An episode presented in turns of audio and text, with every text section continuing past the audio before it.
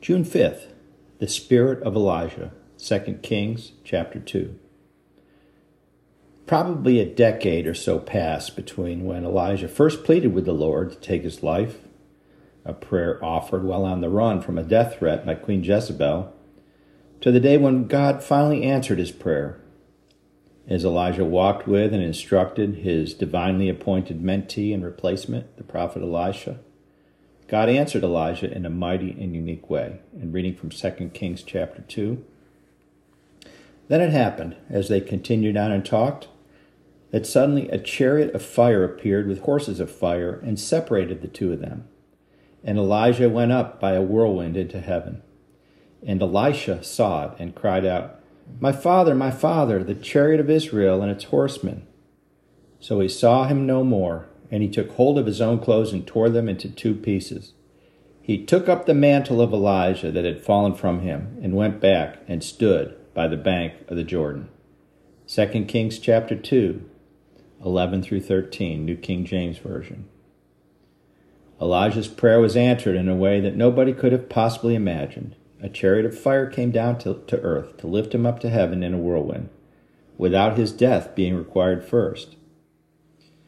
This was a most unusual occurrence in another way. Besides being the first appearance of the chariot of Israel, the only other person in the Bible who apparently went to be with the Lord in heaven without first experiencing death was Enoch, back in the book of Genesis, and reading from Genesis 5, verse. And Enoch walked with God, and he was not, for God took him. Genesis 5, verse 24. Even the great prophet and leader of Israel, Moses, experienced death in Moab before entering the promised land of Israel. Faithful King David, despite God's promise of having an eternal throne, also died before entering heaven. Jesus Christ descended into heaven after first being re- resurrected from his own death, a crucifixion he suffered voluntarily in our place, for our eternal redemption. Jesus was the first, and thus far is the only one to enter heaven with a new and glorified eternal body, rather than his former and badly disfigured human one. According to the Apostle Paul, the spirits of the rest of Christ's believers will one day inherit a renewed and renewed, rejuvenated eternal body upon Christ's return.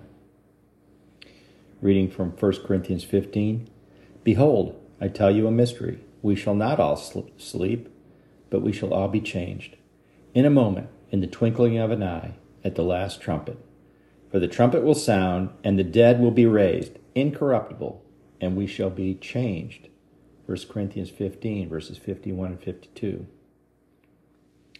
It seems that all of the prophets surrounding Elijah, including Elisha, knew that this would be Elijah's last day on earth.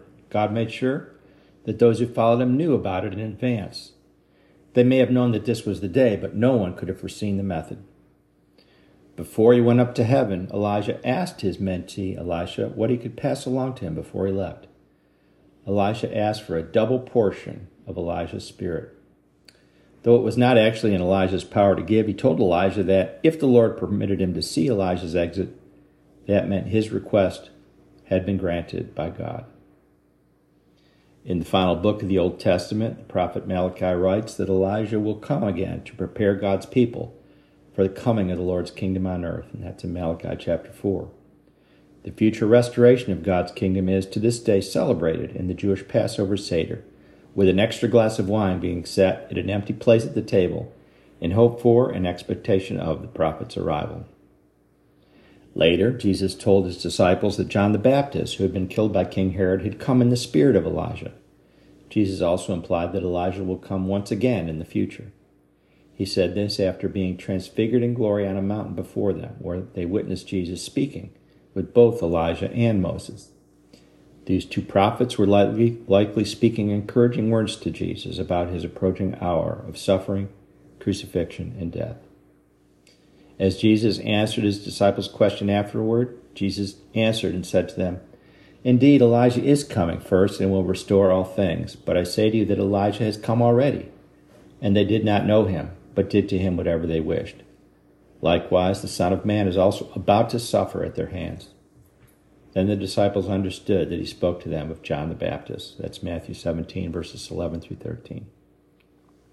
Many believe that Elijah will also be one of the two end time witnesses prophesied about in Revelation chapter 11. These two faithful prophets will come to prepare for the imminent return of Jesus Christ to establish his global kingdom on earth.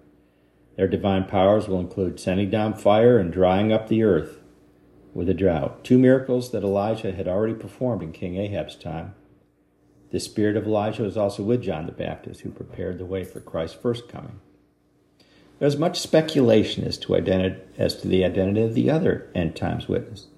Many believe will be Enoch, as Enoch was the only other person recorded in the Bible to faithfully walk with God and apparently not yet experience death. The Bible tells us that for the rest of us, death is an appointment that comes once to each person, followed by our judgment. That's in Hebrews 9, verse 27. And Scripture tells us that both end times witnesses will, at that time, experience death. Others believe the second witness will be Moses, as he's, as he's already come back once with Elijah to encourage Jesus at the Transfiguration. One day, all these details will be revealed to us. But in, the meantime, God wants us to grow through His Word, prayer, and fellowship, joyfully knowing and encouraging others that one day Christ will return for all believers. And let us all be there together with faith, as demonstrated by the Spirit of Elijah. Reflection. The prophet Elisha grieved when his mentor Elijah was taken up to heaven. He had followed very close to a teacher for years, soaking up all that he could about God's ways and teachings, and had become extremely attached to Elijah in the process. He also wondered if the close relationship he had with God would continue after his mentor and rabbi was gone. It, in fact, it did, and their relationship grew closer than ever. The double portion of Elijah's spirit was manifested through his performance of many miracles the Bible records that Elisha performed twice as many miracles as his teacher Elijah performed.